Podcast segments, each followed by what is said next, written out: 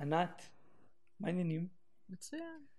את יודעת, מצוין. צוחק, אה? מצוין זה יחסית לזמן. כן, כן ולא. כי? כי, אתה יודע, החוץ משפיע על הפנים, הפנים משפיע על החוץ, אז uh, כרגע אני מרגישה מצוין. הזמן בחוץ הוא על הפנים, אבל uh, מה אני אעשה שכרגע... בהתחלה הייתה לי תחושה שזה... שזה כאילו תלוי ב... שהכל תלוי בי. מכירה את זה? לחלוטין. כזה, אוקיי, let's brave it. לגמרי. בוא ניקח את זה על הכתפיים, toughen up, תעשה עוד מהכל, תלחץ יותר חזק, תתאמץ יותר, תעשה יותר, וזה יהיה בסדר. אבל אז יש איזה זמן שה... שכאילו, כמו שאמרת, חוץ משפיע על פנים, זה כן. האנרציה ומה שקורה בחוץ ממש, לא יודע, ממש חלחל. היו... כן. כן. אצלי זה דווקא בא על רקע הפוך לגמרי.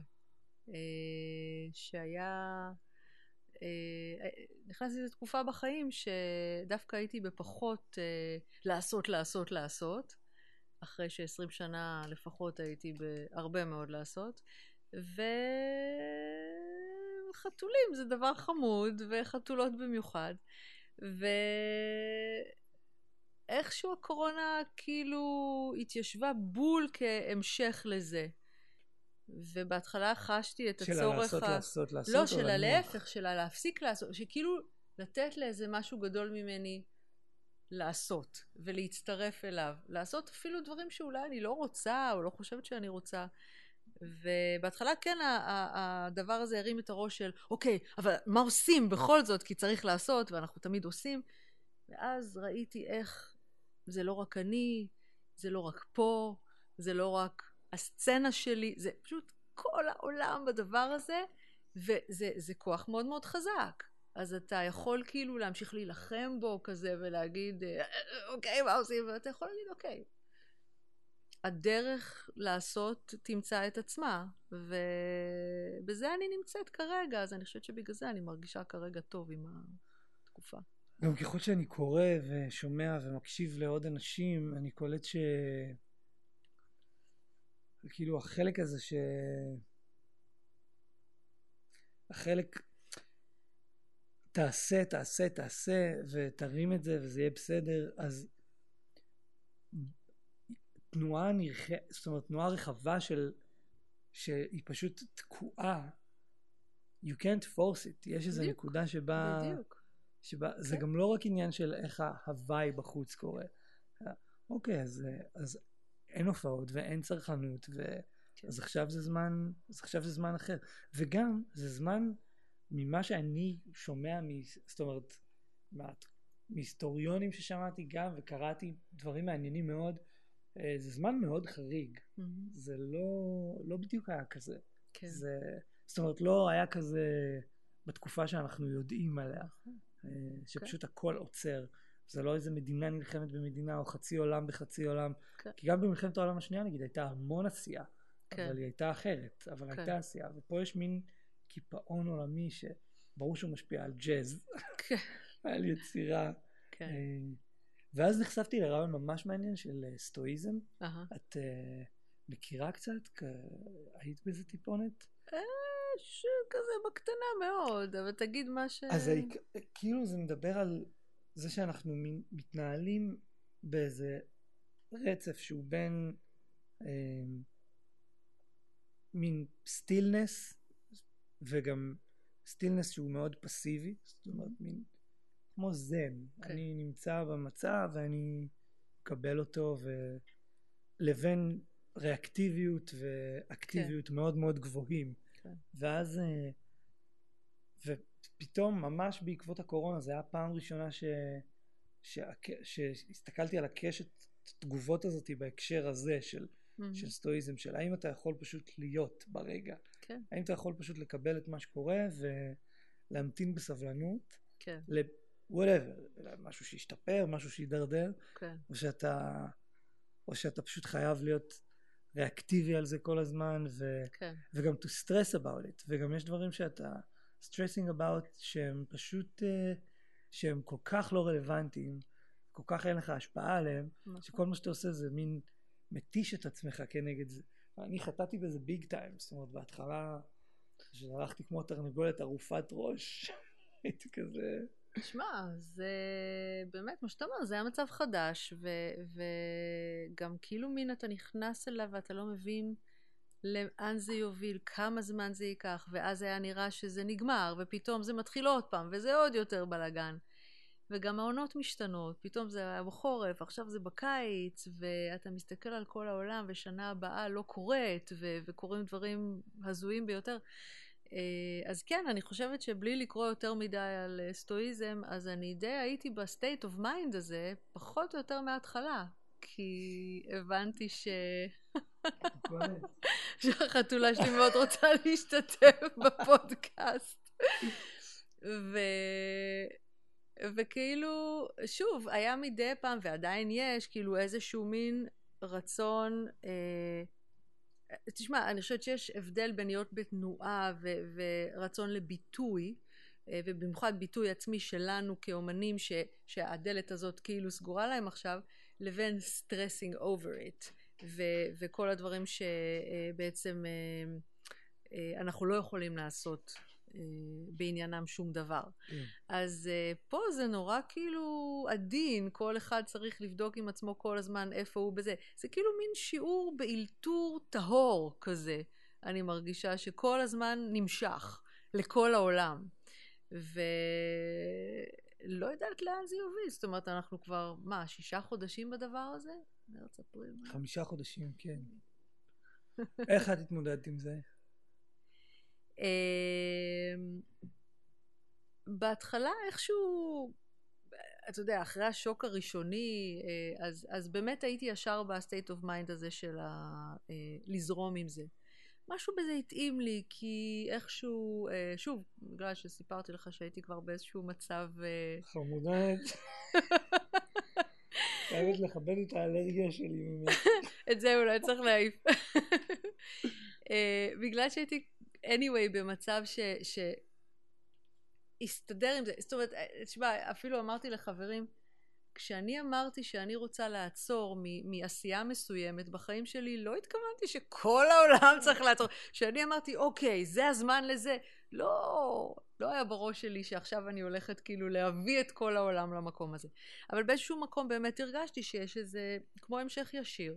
ולכן בהתחלה היה לי ממש סבבה עם זה, ואחר כך כמובן ככל שהזמן עובר והדברים משתנים ואתה גם מתחיל להבין שיש משחקים פוליטיים ושיש כל מיני אספקטים אחרים בתוך הדבר הזה ואתה גם מסתכל על חוץ לארץ ואתה רואה מה קורה שם ואתה כבר חושב שאתה במקום טוב ופתאום אתה מבין שאתה רק בתחילת ה...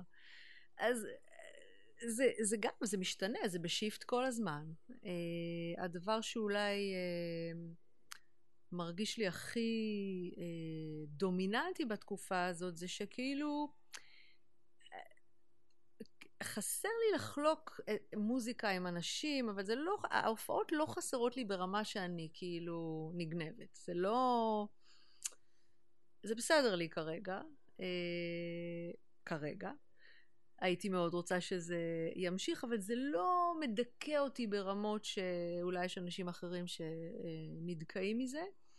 מה שיותר חסר לי זה באמת העשייה השוטפת ש, שהיא של היום-יום, שהיא גם קצת נעצרה והיא קצת אה, נכנסה למין מקום כזה של למה אנחנו בכלל עושים את זה? מה העתיד של הדבר הזה? אני מלמדת בשטריקר תלמידים שרוצים לנסוע לניו יורק, מה ניו יורק? איפה לנסוע? מה, איפה החלום שלהם? מה, מה אחר כך יקרה עם זה? ואני מרגישה שכאילו זה באיזשהו מקום עושה בית ספר גם לאיך שאנחנו מתייחסים לכל הדבר הזה שהוא נגיד מסלול חיים של בן אדם. אוקיי, יש לך תוכניות, אתה עושה תוכניות, הנה אתה כבר בתוך הדבר הזה, והשנתיים פה והשנתיים, כן, ואני נוסע ויש מלגה, ו... ופתאום הדבר הזה מגיע ואתה כזה, רגע, למה אני עושה את זה בעצם? כאילו, מה, מה, מה המהות של הדבר עצמו? והאם כאילו... אם אני עכשיו עושה את זה רק לעצמי בבית, כי כרגע זה המצב, מה המשמעות של זה? כאילו, יש לזה בכלל ערך? זה משהו שמהדהד בעולם? לי כבן אדם חשוב לעשות את זה? זה גורם לי אה, אה, להרגיש שיש לי מיצוי עצמי, יש לי ביטוי עצמי, יש לי אה, יצירתיות. שיוצאת גם אם זה בדלת אמותיי, והתשובה היא חד משמעית כן. אז uh, זה הדבר שאני יותר מתמקדת בו עכשיו, שכאילו אני מרגישה שהוא גם הרבה יותר רלוונטי כאילו לתקופה. שזה באמת לחלוק את ה... איך אני עם עצמי, כן. עם בני אדם אחרים. אז uh, זה כרגע. וואו, אותי זה זרק פשוט ל... זה מדהים שאמרת את זה, כי זה, זה, זאת הייתה אותה שאלה שגם uh, ההורים וגם הורים של חברים היו שואלים אותי בתור נער. אה, אתה רוצה להיות מוזיקאי? למה שלא תכתוב, נגן בבית, נגן למדורה, למה אתה צריך לנסוע, נגן כן. לחברים שלך, לחברה שלך, כן. לילדים, מה אתה צריך את זה? כן. ופתאום, בום, זה בית ספר מטורף בענווה. בשבילי, השנה הזאתי, זאת אומרת, איך שהיא הייתה אמורה להיראות עד פברואר, זה היה פשוט אה, ריקוד קליל. צעדי איילה לעבר טק טק טק הכל היה planned out ונראה כן. מעולה ומבטיח מכל כיוון כן. ופשוט הדבר הזה עשה ככה כן. וכן זה מדהים ואז כן. מה צריך את זה ואצלי דווקא לא היומיומיות של זה זה החוסר הגדול שהתגלה כאילו זאת אומרת להיות באיזה תנועה עשייה יומיומית איזה אולי שגרה לא יודע אצלי מה שהרגיש לי הכי חסר זה, ה, זה האינטראקציה האנושית. אני מדברת על ש... זה בתור כן, הדבר הזה כמובן. פתאום כן, הבנתי כן. שאנשים זה... ש... ש... הבנתי שאם החיים צריכים לעבור, ואני אומר את זה לכולם, כל, כל מי ששואל, אם החיים הולכים לעבור להיות ממוחשבים, זומיים, מה שזה לא יהיה, אני הראשון לארוז אה, ירקות ופירות כדי לראות אנשים. כן. אני לא יכול לעשות את זה בשום דרך אחרת. לחלוטין, אומרת, לחלוטין. לראות אנשים uh, מבעד למסך יש לזה כוח מסוים, אבל כן. הוא אחר לגמרי מהדבר הזה. גם בכל התקופה של הקורונה מבחינתי לא היה פודקאסט מהסיבה שאמרתי, אני עשיתי אולי שני פרקים כי הרגשתי שזה חייב לקרות, אבל כן. זה מבחינתי, נכון. זה החמצן שלי. לזה התכוונתי, זאת אומרת אפילו לא טרחתי להגיד ש, שאני אה, אה, שוב, שמה שחשוב לי ומה שאני uh, מתמקדת בו עכשיו זה באמת איזה סוג של sharing, אבל uh, במובן הכי כזה, כי הייתה איזו תקופה שלימדתי קצת אונליין, uh, ולשמחתי באמת לא יותר מדי, היא לא נמשכה יותר מדי והיא לא הייתה אינטנסיבית מדי, כי מהר מאוד uh, בזכותך חזרנו ללימוד uh, uh, פרונטלי, ואני חושבת, אני זוכרת את היום הראשון שהגעתי אה, ללמד בשטריקר את ההרכב שלי במחלקה, אפילו לא בניו סקול, והם הגיעו בהתרגשות שאי אפשר היה להכיל אותה, זאת אומרת זה היה פשוט דמעות לראות אותם נפגשים ו... ואני אמרתי לעצמי, אוקיי, היום אני לא, אני יושבת, אני לא אומרת כלום, אני פשוט נותנת להם לנגן ו- וליהנות מהביחד הזה, ואני חולקת אותו איתם, וראיתי את העוצמה של הדבר הזה. אז שוב, כאילו, הם ניגנו בשביל עצמם, אבל הם ניגנו יחד. כן. וזה בדיוק הדבר הזה שאתה מדבר עליו. כן, ובכלל בתקופה הזאת גם יצא איזה משהו ש... ממך ששמתי לב, שנהיה לך איזה... תמיד היית חזקה בזה. תמיד. אנחנו מכירים קצת, אבל זה גם היה דיבור מאנשים שאני מכיר, וגם אה, זה משהו שראיתי, ש... המקום הזה של אה, אצלי הוא גם מאוד חזק של אני אם אני צריך לקום ולפגוש עכשיו אה, קבוצה של אנשים ולדבר איתם על משהו זה לא משנה על מה. זה יכול להיות גם לימוד משותף וזה יכול להיות גם שיעור שאני מלמד אותם. כן. הדבר הזה יכול להוציא אותי מתהומות מאוד uh, עמוקים. ו, ואז מה שהכי מפתיע אותי בכל הסיפור הזה זה שזה גם עושה להם את אותו אימפקט וגם שמשלמים לי על זה. זאת אומרת, הכל פה לא הגיוני. אנחנו נכון, גם יושבים נכון. ומדברים על, לא יודע, מוזיקה או נכון. התמודדות בקורונה. אני מגיע הפוך כמותם בדיוק. זאת אומרת, אה, לא פחות מסיטואציה שיש לי חמש נפשות בבית, בבית סגור, ואנחנו פשוט מדברים בשתיים ב, בימי שני, בשמונה וחצי בערב, אחרי שכולם הלכו לישון, ו... קבוצה של 15 חבר'ה, אנחנו פשוט עושים, 11 חבר'ה, אנחנו פשוט עושים שיחה שבועית כזאת, ו, והאימפקט הוא אדיר עליהם, ואני, זאת אומרת, אני הייתי בשוק, כי אני כל סוף מפגש, פשוט אמרתי להם, תקשיבו, זה היה הדבר, כן. זה היה הדבר שהרים אותי היום. כן. זאת אומרת, וקראו לי כמה פעמים בשבוע כזה, ושמתי לב שאת גם היית מאלה ש... rose to the occasion, וממש היו לך אנשים וקבוצות שתפסת ועבדת איתם ועשיתם איזה מין עבודה ביחד, ואני חושב שזה, סתם זה מעניין, גם לך יש את התחושה הזאת? זה גם לך עושה את ה-impact שהוא כאילו מרים אותך? או שזה רק. את כאילו נחלצת לעזור להם? ממש לא. לא, לא, להיות פלורנס ניינטינגל כבר סיימתי, כאילו, התפקיד הזה... אה, כבר לא רלוונטי. זה לא, זה, זה, ברור שזה הדדי. אתה יודע, אני לא חושבת ש... אני, אני אומרת הרבה לתלמידים, אני לא חושבת שכשאתה תלמיד, אתה באמת מבין, אתה לא יכול להבין מה זה להיות מורה. כי אתה לא חווית את הדבר הזה, ואתה לא מבין את המשמעות הבאמת העמוקה והעצומה שיש לסייקל הזה ש, שמתרחש. וכן, אני, אני ממש הרגשתי ש... גם אני וגם הסובבים אותי כרשת כאילו שכולנו מחוברים בה, צריכים את ההתלכדות הזאת, צריכים את השארינג הזה, צריכים את המרחב הזה. אז uh, לא יודעת אם תגיד שאני סלפיש וחשבתי על עצמי, או ש... בטוח לא חשבתי רק עליהם. זה כאילו היה תחושה שלי שידעתי שהיא מהדהדת גם החוצה וקיבלתי את זה בחזרה. Uh, בכלל, אני חושבת שכאילו יחסי מורה-תלמיד, זה... המון פעמים אני רואה אה, את התלמידים כאילו מזלזלים באימפקט שלהם על המורה. זאת אומרת, לא מרוע לב או, או חוסר אה, תשומת לב, אלא פשוט בגלל שהם לא מבינים שכשיש מורה שמשקיע בהם, אז נורא אכפת לו. אז הם, הם לא חושבים שזה אפשרי, כי הם חושבים, אוקיי, אני אחד מיני רבים, מה אני כבר אה, חשוב בחיים של המורה הזה, מה זה משנה אם אני אומר לו שככה וככה, או אני מופיע לשיעור ככה וככה, ואני מוכן ואני לא מוכן. ואני לא חושבת שהם מבינים ש, שברגע שאתה לוקח תלמיד לתוך החיים שלך, זה כאילו, החיים שלך משתנים. כן. עם כל תלמיד שאתה לוקח. ואם אתה uh, devoted לעניין הזה, אז זה משפיע עליך לפחות כמו שזה משפיע עליהם. כשאני יוצאת משיעור בשטריקר, ואני נוסעת הביתה, אז כולי באיזה... רוב הזמן שהיה שיעור טוב, באיזה היי מטורף. וכשהרגשתי שאולי לא הצלחתי אה, להעביר דברים בצורה... זה, זה מעסיק אותי אחר כך ימים. כן. כן, אז אה, משהו מאוד... אה, אה, שוב, הסייקל הזה הוא, הוא לא נגמר, ו... כאילו, הוא נותן לנו המון. אני חושבת שזו הסיבה שאנחנו כל כך, אה, אתה יודע, מכורים לדבר הזה באיזושהי לגמרי. צורה.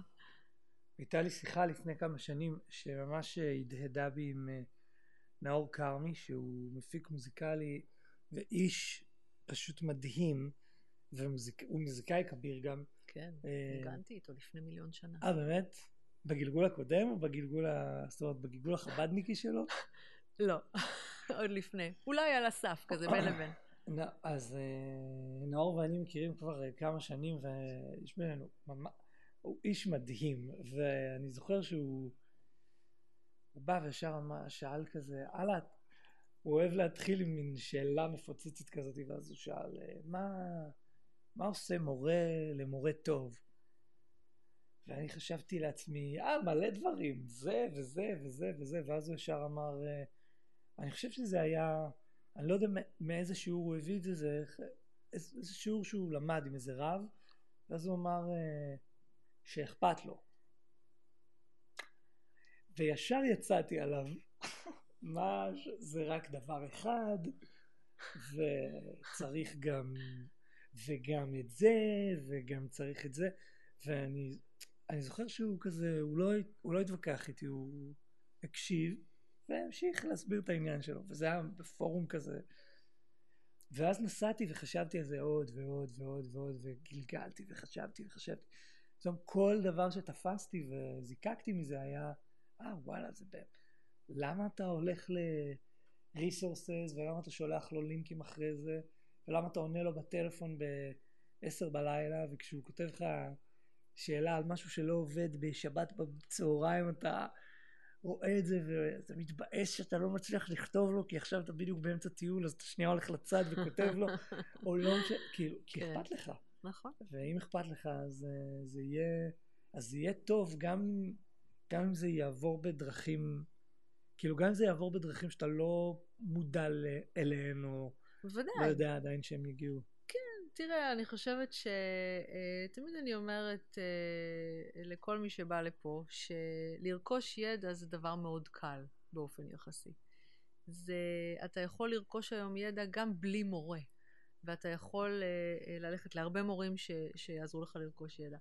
אבל כשיש לך קשר אנושי עם בן אדם שבאמת אכפת לו ממך ואכפת לך ממנו, ואתם יכולים אה, שיהיה לכם איזשהו exchange כזה של אנרגיות, ו- והוא יכול לחלוק מהניסיון שלו, ואתה יכול גם משלך, כי שוב, הרבה פעמים הדברים, ה- היחסים האלה נהיים אה, כמו חברות, זאת אומרת, הם הדדיים לכל דבר. אוקיי, יש את העמדה של המורה והתלמיד, ועדיין אתה אולי נותן יותר מבחינת הניסיון שלך, והדברים שראית, והסיטואציות שאתה אה, חווית. אבל כשזה יחסים טובים, לא רק בין מורה ותלמיד, אז בוא נגיד בשאיפה זה 50-50, כל צד אה, אה, אה, הולך לקראת הצד השני, אז אני לא יודעת אם זה 50-50, אבל זה לא יכול להיות שהתלמיד יהיה ב-10 והמורה ב-90, או ההפך. זה חייב להיות איזשהו משהו דינמי כזה, ששני הצדדים מאוד מעורבים בו, ככה לפחות אני מרגישה. אז אה, אני חושבת שנאור צדק. כן.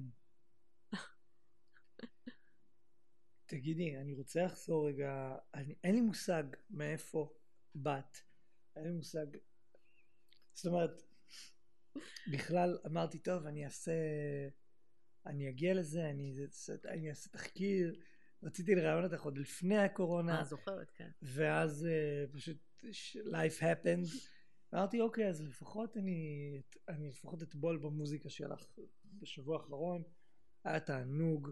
אה, באמת הקשבתי לשלושה אלבומים, אה, ל-Colorful, ל-Bird Watching ולהוא ב-ECM, שמה שמו? לא, אחד לפני אה, Bird Bird Watching. זה ב-ECM וגם End If And וגם If. A Long Story. כן. כן. אה, קסם אדיר, כאילו בכ- אני מרגיש כזה חוט מקשר בכל האלבומים, בזווית של סאונד וספייס ומין פלואידיות כזאת אה, ברית'ם, כאילו Mhm. גם, גם איך שהם מפרשנים את הטיים וגם יש איזה מין פלואו לדברים שממש עובר כחוט השני בשלושת האלבומים שהקשבתי וקסום ואין לי מושג בכלל מי את, מאיפה את, כאילו איך, איך כל זה התחיל, מי זאת ענת, כאילו איפה נולדה, איפה גדלה, אה, כזה. התחילה לנגן, לא, מת- מה, מאיפה אהה, באת? אהה, אוקיי. אה, באתי מנווה מונוסון, אה, וכשהייתי בת חמש, אה, אימא שלי קיבלה המלצה לקחת אותי לשיעורי מוזיקה בתל אביב אצל איזה מורה מאוד אה, אה, טובה. וככה היא עשתה, הייתי עוד בגן, כן? והם השקיעו ולקחו אותי פעם בשבוע לשיעורים בתל אביב אצל נועה בלס. ונועה בלס לימדה משהו שהיום יש המון זרמים שלו והמון מניפסטיישן שלו בשטח, כמו רית' מוזיקה כזה, או, או דברים שמשלבים מוזיקה עם כל מיני אומנויות אחרות. אז בשיעורים היינו, אה, אה, לא יודעת, אה, שומעים את ה... איזה קונצ'רט ברנדנבורגי של באך ומציירים אותו. אה, שומעים את הסיפור של פטרושקה, שומעים את היצירה, ואחר כך מעלים הצגה לפי הדמויות שתפסנו. אה, וכל מיני דברים מהסוג הזה. זה היה מאוד מאוד מאוד יצירתי ומאוד פתוח, הגבולות לא היו בכלל בנמצא, ואני חושבת שאני מספרת את זה כי גם זאת הייתה התחלה, וגם זה משהו שנשאר איתי עד היום. והיחסים שלי עם נועה המשיכו לאורך השנים, עד שהיא הלכה לעולמה פחות או יותר כשחזרתי לארץ. תכף אני אגיע חזרה לזה. ו... והיא תמיד איתי, ואני חושבת שזה, בגיל חמש לחוות חוויה כזאת, זה היה משהו מאוד מאוד עוצמתי. אגב, חברות של אימא שלי אמרו לה, מה את לוקחת את הילדה לתל אביב בגיל חמש לשיעורי מוזיקה? תני לה ללמוד קצת פסנתר פה אצל איזה מורה מקומית, ואם יהיה לה כישרון, אז, ת... אז תקחי אותה. אמר להם, אתם לא מבינים שזה הפוך?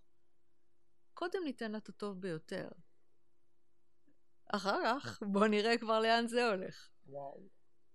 אז uh, זה הלך, אבל זה לא הלך ישירות. כי למדתי אצל נועה uh, בגיל הזה, ואז באמת התחלתי פסנתר קלאסי אצל איזושהי מורה טובה uh, באזור, וניגנתי כל השנים פסנתר קלאסי, רקדתי בלט, בכלל עניין אותי לרקוד יותר ממוזיקה, הבלט היה מאוד מאתגר, המוזיקה היה מאוד קל, פחות, uh, פחות הייתי בעניין, לא כאילו חשבתי... יותר מכני כזה. זה היה, זה בא לי מאוד בטבעיות, המוזיקה, אבל זה גם לא היה במקום של ביטוי עמוק מדי, כי ניגנתי יצירות קלאסיות, לא חשבתי להיות פסנתרנית קלאסית, זה בכלל לא היה הכיוון. נהניתי מזה, זה היה עד גבול מסוים, אבל תמיד הייתי מאלתרת. אה, אם זה דברים שהיו יוצאים ממני, אם זה היה להוציא שירים מהרדיו ולהמשיך אותם, אם זה היה... כל מיני דברים כאלה, ואף פעם המורים שלי לא ידעו מה לעשות עם זה. זה תמיד היה כזה, אוקיי, ונחזור לבאך, שופן, ברמס, מוצרט וכן. ולא ידעתי, כאילו, לא, לא היה לי את ה... אתה יודע, זו הייתה תקופה אחרת, לא היה ג'אז אה, אה, בקפסיטי שיש היום בארץ. אה, שמעתי קצת ג'אז, להורים שלי היו קצת תקליטים, אה, אבל לא... זה לא תפס אותי, כאילו, כמו שקרה אחר כך. וזהו, לקראת סוף התיכון כבר הייתי על סף להפסיק את הפסנתר בכלל, ואז אימא שלי עוד פעם. ואת עדיין רוקדת. אני עדיין רוקדת, אבל גם זה כבר מתחיל קצת לגבוה, אבל עדיין אני אוהבת את זה. ואימא שלי עוד פעם, רגע, רגע, אבל אל תפסיקי, כי את כל כך אוהבת את זה, ואת כל כך טובה בזה, ואולי צריך מורה אחר, ואולי צריך סגנון אחר, ו... ואני גם הבנתי את זה, אבל כאילו לא היה לי את הכלים לחפש, ושוב, זו הייתה סצנה מאוד אחרת אז. ואז התחיל עוד פעם חיפוש מורים, והיה כל מיני ניסיונות אה, אה, שצלחו יותר, צלחו פחות, עד שבסופו של דבר, שכבר הייתי בתוך השירות הצבאי, אה, מצאתי את עופר ברייר, ושלושה חודשים אחר כך הבנתי מה אני רוצה לעשות בחיים. זאת אומרת, אה, זה כבר היה אחרי שהיה לי עוד מורה לג'אז, אה, שכבר נתן לי איזשהו רקע, כי כבר הבנתי שכנראה זה הכיוון, למרות שעוד לא לגמרי הייתי כזה הוקט, כי עוד לא מצאתי גם את הדברים שאני מתחברת אליהם, אבל העולם של האלתור כאילו מאוד מאוד עשה לי את זה. אגב, יש סיפור חמוד שעשיתי מבחנים לליווי להקות צבאיות, והגעתי עד השלב האחרון, ואז נכנסתי לחדר uh, של הבוחנים, ויוני רכטר אומר לי, יאללה, תנגני משהו, נגנת איזה שיר, ואז הוא אומר, טוב, אבל uh, תגידי, את יודעת כאילו אקורדים וזה, ואני כזה, לא ידעתי. רק התחלתי ללמוד אקורדים, כי למדתי קלאסי כל השנים, ולא היה לי את ה... וכל השאר היה מהאוזן. אז uh, הוא אומר לי, אם אני אומר לך עכשיו איזה B flat 7 flat 9 sharp 11, את כאילו מביאה את זה? עדיין לא. אז לא נכנסתי לדבר הזה, אה, אבל זה, זה היה סיפור חמוד. אה, זהו, אחרי כמה חודשים אצל עופר, זה היה, אגב, מורה שהתחברתי אליו, התחברתי אליו מאוד, ויכולתי... הוא גם חשף אותי למוזיקה ש, שלא הכרתי בכלל, המון מזה היה ECM דרך אגב, ו... כאילו שלושה חודשים אינטואיט, אחרי אימונים מאוד אינטנסיביים, גם כל יום, שזה דבר שלא הייתי עושה הרבה קודם, לא ברמות כאלה של אימון. אה, אני הייתי כבר all the way בפנים. וואו, אני חייב להגיד שעולם הג'אז והמוזיקה, אה, עופר, אם אתה שומע את זה... נשמיע לו. נשמיע לו, פשוט... אה, זאת אומרת, אני בטוח ש... אני יודע שהוא עושה דברים יפהפיים עם סטייג'ס, ואני... ואני יודע שעולמות אחרים נהנים מזה, אבל העזיבה שלו את uh, תחום ההוראה של המוזיקה היא נראית לי, כאילו זה נראה לי כמו מכת, uh, מכה אנושה מאוד. אני פשוט מכיר כל כך הרבה כן. מוזיקאים כן. שמצביעים כן. עליו ואומרים עופר ברייר. Mm-hmm. אם זה עומר קליין, ואם זה ירון הרמן, ואת, ורועי אסף, ו... mm-hmm. פשוט ערימות של כל מוזיקה. מי שהיה אצלו גם בתלמה ילין, ששם כן. הקים את מגמת הג'אז.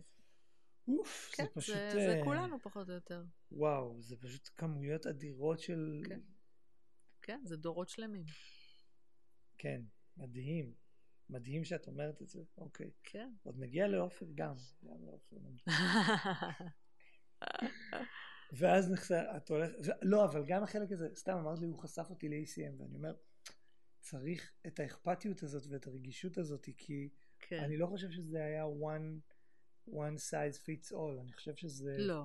הוא ידע לזהות את זה, כן. כמו שהוא ידע להחביא לירון ספרים מתחת לספרים, כדי שהוא יחטט בדיוק, יראה כן. את הספר הזה, ואז עופר יגיד לו, לא, זה לא בשבילך, כי הוא ידע שזה יעצבן אותו, ואז ירון ירצה. ידע לקחת את הספר הזה ולחפור אותו, כאילו כן, זה כן, צריך משהו מיוחד שם, כן. זה מדהים. כן. אז נפגשתם, אוקיי, נפתח לך העולם הזה ואת, בזמן שירות צבאי ואת אומרת, אוקיי, זה מה שאני רוצה לעשות? כן. ונהייתי מאוד מאוד רצינית בזה, והתחלתי מאוד להשקיע, וכאמור להתאמן מלא, ששוב, זה לא היה לי כל כך נוכח בחיים קודם, כי לא הייתי בכלל במסלול כן. הזה. אה, זהו, אחרי, אה, אחרי השירות הצבאי, אז אה, אה, היה את הקטע שגם לי היה את החלום לנסוע לניו יורק כבר, שהתפתח במהלך כל העניין הזה.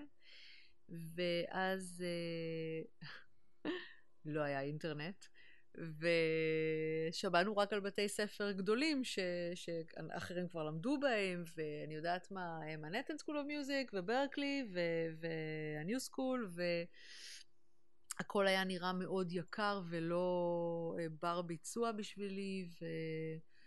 אה, אמר לי יום אחד, תראי, אז uh, מה עם איזה summer session באיזה בית ספר? את לא נוסעת עכשיו לכמה שנים ללמוד, את לא צריכה to come up with that money, אבל תיסעי לך לאיזה כמה שבועות, ב... תטעמי את הטעם, כאילו מה, מה יש לך להפסיד? כמובן שעשיתי מה שהוא אמר, אז עשיתי גם את זה. נסעתי ל-summer session באיסטמן סקול אוף מיוזיק ברוצ'סטר. וכשהייתי שם אז uh, כמו מין כזה משהו קוסמי. המורים היו ניגשים אליי, ניגשו אליי כמה מורים באופן לגמרי uh, עצמאי, ואמרו לי, יש בית ספר שאת צריכה לבדוק. ויליאם פטרסון קולג'. ולא ידעתי על מה הם מדברים, לא שמעתי על הדבר הזה בחיים, ולא, כאילו, לא הייתי כבר במוד של לבדוק בתי ספר, זאת אומרת, הייתי פתוחה לנושא, אבל לא, לא הייתי ב...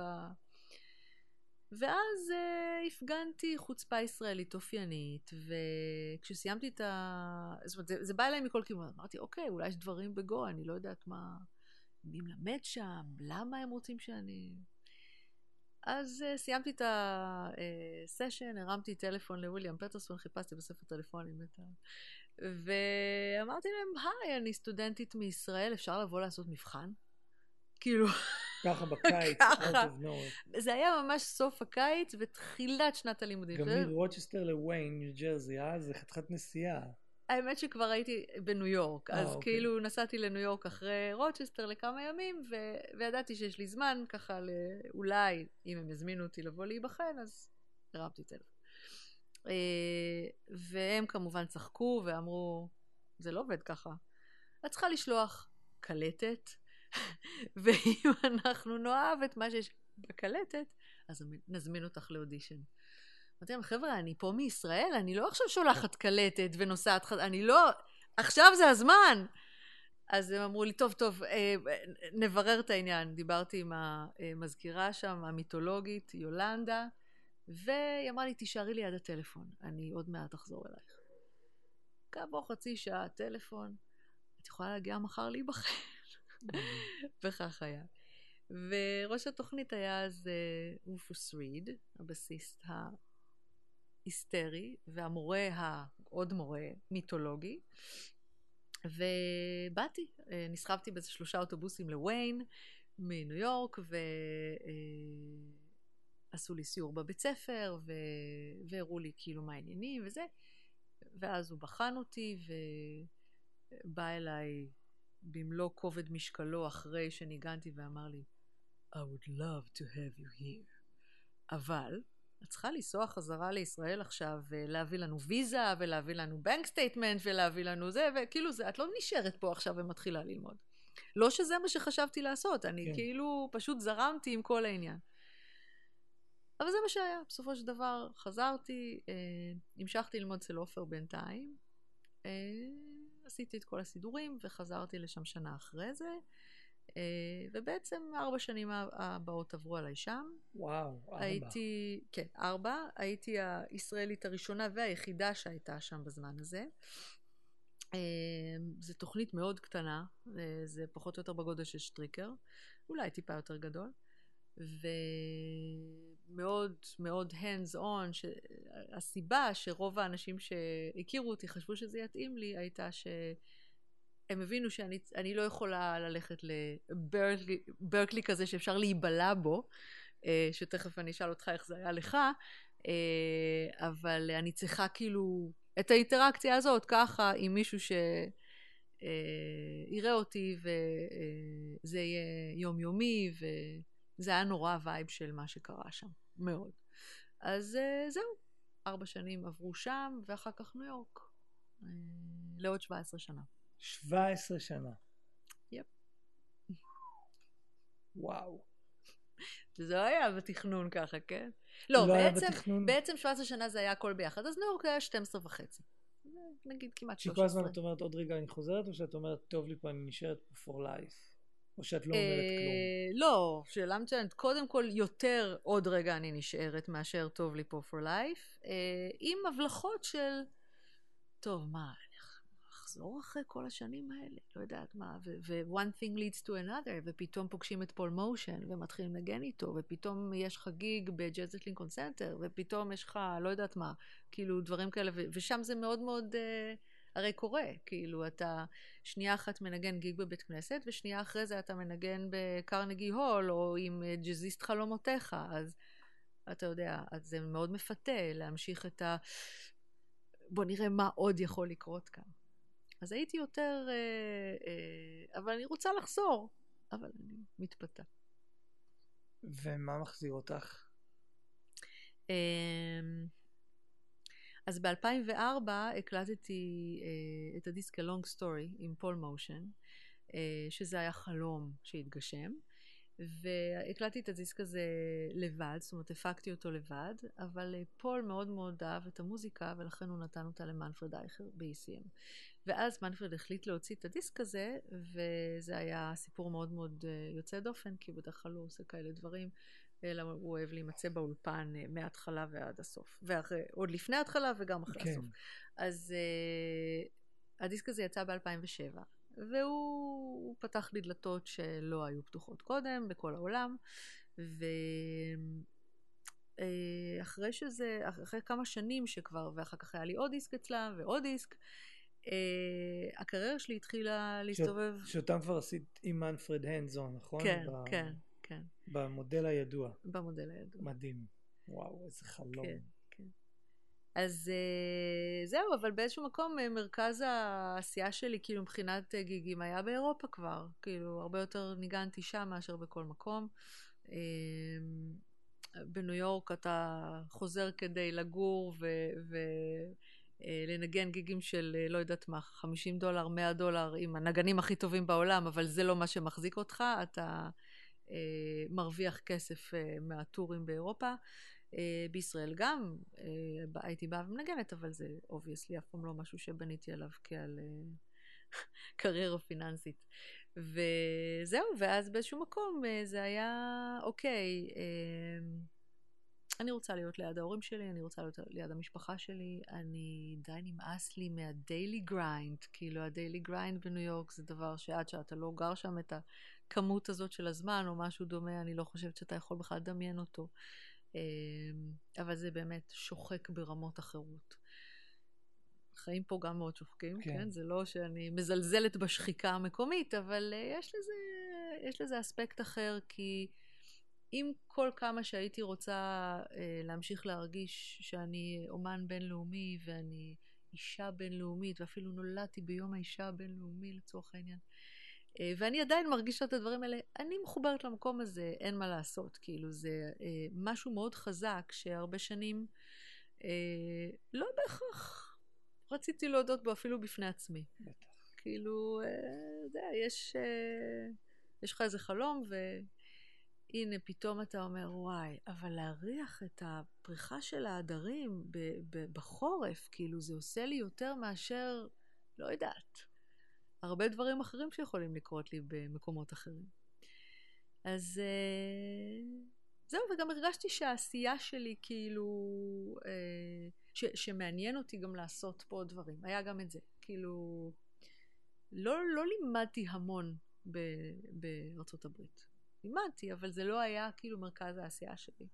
ומשהו כאילו הוביל אותי אה, להבין שיש עוד שלב בדרך הזאת שאני צריכה לעבור כאומן, שכנראה הלימוד, החינוך היה קשור אליה, וגם, שוב, עשייה מקומית, כאילו, במקום הזה, מכל מיני בחינות. וזהו, ואז אה, אני חושבת שב-2007 כבר החלטתי את זה, וב-2009 סוף סוף זה קרה. אה, זה כבר 11 וחצי שנים. אה, זהו, אתה רוצה גם שאני אמשיך על מה שהיה פה, שפה אתה כבר יותר בעניינים? גם, תמשיכי. אני אוסף, אוסף, יש לי הרבה שאלות פה, אני עוד מעט נחזור אחורה בציר הזמן. תמשיכי. Uh, חזרתי, uh, וככה, out of the blue התקשר אליי גדעון לוינסון, שהוא uh, ראש המחלקה לקומפוזיציה באוניברסיטת בר אילן, ואמר לי, מה קורה? מה, מה צריך לעשות? שמעתי שחזרת. אמרתי לו, אין לי מושג, כאילו, לא, לא הכנתי פה שום ג'וב, שום קרקע, באתי, כאילו, אמרתי, די, זה הזמן לעשות את זה, ואין, כאילו, אני צריכה לקפוץ למים, ומה שיקרה, יקרה. אז הוא אמר לי, אוקיי, אז יש לך זמן, בואי תעשי אצלנו דוקטורט ותלמדי איתנו בבר אילן. לא יכולה להגיד משהו יותר חייזרי מזה. דוקטורט. דוקטורט, לא היה לי אפילו תואר שני. גם שם, לא, אבל זה לא בכלל היה באג'נדה שלי. זאת אומרת, אמרתי לו מיד, תקשיב, דוקטור, אני שונאת מוסדות, מה עכשיו דוקטורט? אין לי אפילו תואר שני, לא אוהבת את כל הרעיון הזה, הסיסטם הזה, זה לא אני, אני תואר ראשון גם שמחתי שנגמר ולא רוצה לראות מהכיוון הזה יותר שום מוסד. אני אבוא ללמד, אתה רוצה? סבבה, אבל לא... ושנה אחרי זה כבר הייתי עם תואר שני, וכמה שנים יותר מאוחר כבר עם הדוקטורט. ועוד דוגמה למישהו שלא רק מורה, אה, זאת אומרת, הוא גם היה המורה שלי, המנחה שלי, אה, אבל מישהו שהיה לי איתו כזה חיבור ברמה האישית, שהוא עשה עליי כזאת עבודת שכנוע שעבדה, כן? זאת אומרת, כי היה איזה משהו ש- שעבד שם, כן? אני אפילו, אני לא רציתי את זה בכלל. כאילו זה... בסופו של דבר אני שמחה שזה קרה, אבל... אה, כי למדתי המון. אבל זה לא היה בכלל בתכנון. ו... הדוקטורט הפך לספר? הדוקטורט, ש... האמת, בימים אלה, הדוקטורט בקומפוזיציה יש לו שני חלקים. זה כתיבה של יצירה גדולה, שכתבתי לקווינטט ג'אז ותזמורת, שעדיין לא בוצעה. והייתי צריכה לכתוב מאמר אה, לא בקנה מידה של ספר של 400 עמודים, mm-hmm. אלא של 40 עמודים. זאת אומרת, okay. זה כמו מאמר כזה יותר. שאת זה כתבתי על הטריו של אה, ג'ו לבנו, ביל פריזל ופול מושן. ובימים אלה האמת ש... שהייתה לי איזה פנייה להוציא את זה בספרון ואני בודקת את זה, אז יכול להיות שזה יצא מתישהו, ואם לא, אז אה, אני אפרסם את זה באיזושהי צורה אחרת, כי אני חושבת שזה חומר נורא נורא מעניין. כאילו, לכל האנשים שקרובים אלינו. כן.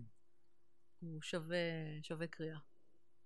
וזה המשיך? את ש... בעצם סיימת את הדוקטורט, ואז חזרת לענייני... אה, אה, כן, לא, כל הזמן זה המשיך. כל הזמן זה המשיך. תראה, אה, ב-99, אפילו לא 2000, הוצאתי את הדיסק הראשון שלי בניו יורק, שהוצאתי אותו לבד בהפקה עצמית, ואז בעצם הקמתי את הטריו שלי. עם גרי וואנג ורולנד שניידר, שאיתם אני מנגנת כבר למעלה מ-20 שנה. אה, ובשנים הראשונות, אז, זאת אומרת, עד שבעצם רולנד חזר לגרמניה ואני אחר כך חזרתי לתל אביב, אה, לישראל, אז אה, גרנו כולנו בניו יורק, והיו חזרות שבועיות, והייתה עשייה מאוד מאוד המשכית, אבל מאז שכל אחד גר בארץ, ביבשת אחרת, אז אנחנו פשוט נפגשים on the road, ועשינו עוד שלושה דיסקים מאז. ו... אה, אז העשייה הזאת אף פעם לא הפסיקה. זאת אומרת, וגם הרבה ממנה היא באירופה באמת, אז זה היה לי הרבה יותר הגיוני כאילו להיות uh, קרובה לשם. Uh, ו- והתחלתי בעצם גם ללמד כאן, שזה נהיה הרובד הנוסף במה שאני רואה כאישות המוזיקלית שלי, שהפך להיות מאוד דומיננטי ומאוד... Uh, אף פעם לא ידעתי שהוא הולך uh, uh, להרגיש ככה, אבל היום כן. באמת אני מרגישה שהוא סופר חשוב, וגם מגדיר אותי באיזשהו מקום. גם אני. כן. גם אני ממש הופתעתי מהאימפקט שזה עשה. כן. לא דמיינתי בחיים שאני אתגלגל לאף אחד מהתפקידים שאני עושה, ובטח לא שאני אתחבר ל... לעניין הזה של הוראה. אבל נראה לי שזה פשוט עוד פעם מגיע למקום שדיברנו עליו מקודם, של דווקא, דווקא כי זה מגיע מחיבור אנושי, אז זה מסתדר לי. כן. אה, אוקיי, כמה שאלות. קודם כל, לא, אני הולך אחורה, אז אני הולך מהסוף להתחלה, כי יש כמה נקודות שאמרת. אה, כן, זה... זה יתרון. גם את זה אתה יודע. זה גם חיסרון. אוקיי, אני עכשיו תקוע לי בראש בקטע אובססיבי, אני חייב ללבן כמה דברים. כן, כן. קודם כל, הטריו. כן. אה, אז השנים הראשונות שהייתם בניו יורק, והיו חזרות קבועות, זה היה ריגרדלס לאם יש תאריך או אין תאריך? שאלה מצוינת. אז ככה, כשאני uh, הקמתי את ההרכב, אז uh, uh, הקמתי אותו כי היה לי בראש איזשהו סאונד. ואני הכרתי את רולנד המתופף מעבודה שעשינו בהרכב אחר, וביקשתי ממנו להביא את הבסיסט, והוא בעצם הביא את גרי. עכשיו, uh, לקחתי אותם uh, לעבודה קודם כל, זאת אומרת, uh, קבעתי איזה שני תאריכים, ואז התקשרתי אליהם, אמרתי להם, אוקיי, יש dates, בואו נעשה חזרות, בואו... אה, ולא היה לי מושג, כמובן, שזה ימשיך אחר כך אה, אפילו לעוד גיג אחד מעבר לזה. זאת אומרת, רציתי, אבל זה לא היה לי ברור מה הולך לקרות. ובעצם אה, הדיסק הזה שהוצאתי, הוא, הוא הוביל להרבה עבודה, ואותה כבר עשיתי עם הטריו הזה, למרות שהם לא הקליטו איתי את הדיסק הזה. ו, ובאמת בהתחלה הייתה עשייה שהיא אה, אה, מכוונת גיגים. אמ, היו לא המון המון גיגים, אבל היו, הייתה כמות יפה של גיגים ואז העשייה הייתה המשכית. ואני זוכרת שיום אחד רולנד התקשר ואמר לי, בואי, אני רוצה לשבת איתך על איזה משהו. טוב, הלכנו לאכול ארוחת צהריים, והוא אומר לי, תשמעי, הגיע הזמן לקחת את הענת פורטריו to the next level. אנחנו צריכים להתחיל לעשות חזרות על בסיס שבועי, אם יש גיג או אין גיג. ואני מסתכלת עליו ככה, ואני מתחילה על, על סף הדמעות. איך כאילו אתה אומר את הדבר הזה שאני לא מעיזה לחלום עליו אפילו, כי אני מתה שזה יהיה העניין, ואני יודעת כמה אתם עסוקים. כל אחד שם היה בג'ינגול של אלף ואחד דברים בחיים שלו. ולא העזתי לבקש מהם את הזמן הזה, את השעתיים האלה, אפילו בשבוע, שיבואו אה, אה, כאילו לנגן את המוזיקה שלי, ולא ראיתי את המקום שלי, כאילו, ככזה בתוך, ה, אה, בתוך החיים שלהם. אבל ברגע שזה הגיע מבחוץ, אז כבר היה, אוקיי, עכשיו רק צריך לבשר את זה לגרי. שגם הוא... אז זה נהיה פשוט עניין כן. ש... שעובד בלי... זאת אומרת, ברור שהוא השפיע על מה שקורה מבחוץ, אבל הוא... היה ברצף של הוא היה ברצף אה, שבועי. ואני הייתי עושה לעצמי uh, את הדדליינים שלי בתוך זה. כי אני, כמו רוב האנשים של, שאני מכירה, בן אדם של דדליינים. בין אם מישהו יודע את זה או לא, אני יודעת את זה. ומה זה אומר? זה אומר שאם יש חזרה, אם אני עובדת על איזה קטע חדש, ואני רוצה לנסות אותו איתם. הם לא יודעים את זה בכלל, אבל אני לעצמי שמה דדליין שעד יום שלישי בחזרה הקטע הזה מוכן, ויש צ'ארטים, ועושים את זה. ואני, כאילו, החזרות האלה משמשות לי איזה סוג של כאילו משהו להתקדם איתו ולבחון איתו דברים, וזה היה תקופה מדהימה. מדהים. של החזרות האלה. וואי, מדהים. זה בדיוק אותו דבר, אה, בדיוק אותו דבר קרה לי גם עם הלהקה שלי פה בארץ, ש... כמה שנים זה היה במודל של טריו, יש את ה... יש אירועים שלכבודם מתכנסים, עושים את החזרות, ו... ואז היה איזה שלב שפשוט אמרתי, תשמעו, אני מוכן זה היה בדיוק אח- אחרי שהקלטנו את האלבום הראשון ואמרנו, הוא עמד לצאת ואז אמרתי מבחינתי אני יכול לגנוז אותו, לא מעניין אותי, זאת אומרת זה לא מעניין אותי שעשינו כן. אותו, לא מעניין אותי השם של הלהקה, לא כן. מעניין אותי כלום, שום דבר, רק, ה... רק השותפות הזאת כן. מעניינת אותי כן. ובואו נס... נעבוד ביחד, כאילו מה שיש לי לתת זה כאילו את, את מה שאנחנו עושים עכשיו ואת כל כולי. כן. והם פשוט היו בקטע של אה, בוא נמשיך את אותו דבר בדיוק באותו אופן ובוא לא ניקח כסף מההופעות שתהיה פשוט קופה ו... כן. והיא כן. תקדם אותנו ונעשה את ההחלטות ביחד ופשוט נה- נהפוך להיות מין קולקטיב כזה והרגע הזה הוא פשוט אה, רק נראה לי שרק האמונה שהייתה שם וזה שזה פתאום שרר בין שלושתנו התקשורת הזאת קרתה זה ישר הקפיץ את המוזיקה. לרמה אחרת ו... כן. ו... זאת אומרת החברות שלנו מבחינתי היום היא מה שיש שם הוא פשוט כמו שאמרת זה אתם, משפחה. אתם משפחה כן זה משפחה לגמרי. כן זאת אומרת לא יקרה גיג זה אפילו לא אופציה זאת אומרת אין את האופציה הזאת שזה יקרה זה אם זה יקרה או שהוא לא יקרה או שיקראו לו באופן אחר אבל מה ש... זאת אומרת להזמין אותנו זה רק ככה זה נכון. רק אה, נכון. וזה זה מדהים זה כן. פשוט נראה לי שזה גם משהו שבלי להשתחצן אבל זה משהו שמבחוץ אה, אני תמיד אומר את זה גם לתלמידים וגם לכל מי שבא לשאול אותי על זה זה כאילו אם יש משהו שכדאי להת, להתאמץ ולחלום אליו זה דווקא זה כי, לחלוטין. כי זאת קרקע ש, שיוצרת ש, קרקע פוריה ליצירה ולעשייה ולסיכונים ולתעוזה ולאלף ואחד דברים ו... כן. לא. ו- ולחברות, זאת אומרת, כן. כי, כי בעצם, הרי שאתה משקלל, נגיד אתה, אה, הדוגמה הכי טובה זה לצאת לטור עם, עם ההרכב.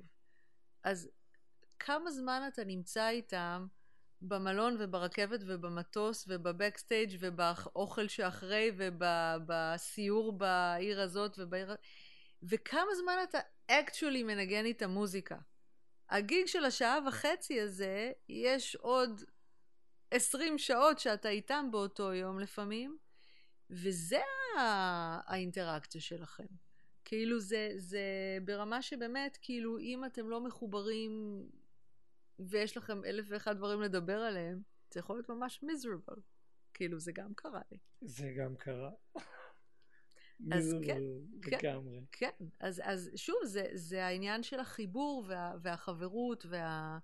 אה, הקשר המתמשך, אני חושבת שיש, אה, שאנחנו חוזרים אליו כמוטיב חוזר בשיחה הזאת, אני כן. מרגישה. את מרגישה שה... אה, שהיה איזה חלק בפאזל שהיה חסר והוא הסתדר כשחזרת לארץ?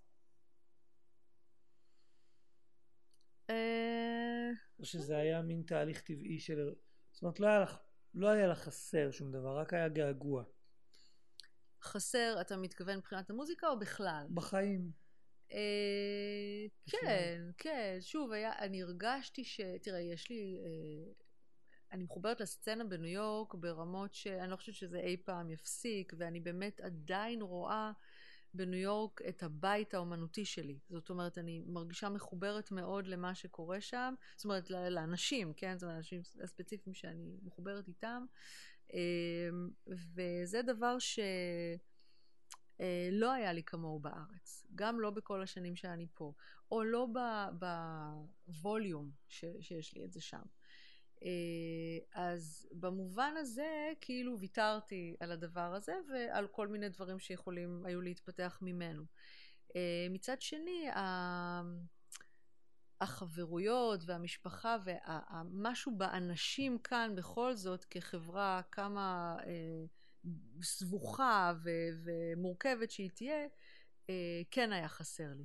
ואני מרגישה ששוב, אני מה שנקרא את my natural habitat, למרות שהייתי המון שנים מחוץ לזה וכאילו כבר למדתי דברים אחרים ואני יכולתי להסתכל גם אתה יודע, איך זה שאתה מבלה המון זמן בחוץ, אתה בא לביקור, פתאום אתה רואה דברים. כן. אתה, כאילו, מה, מה, את, איך אתם נוהגים, איך אתם...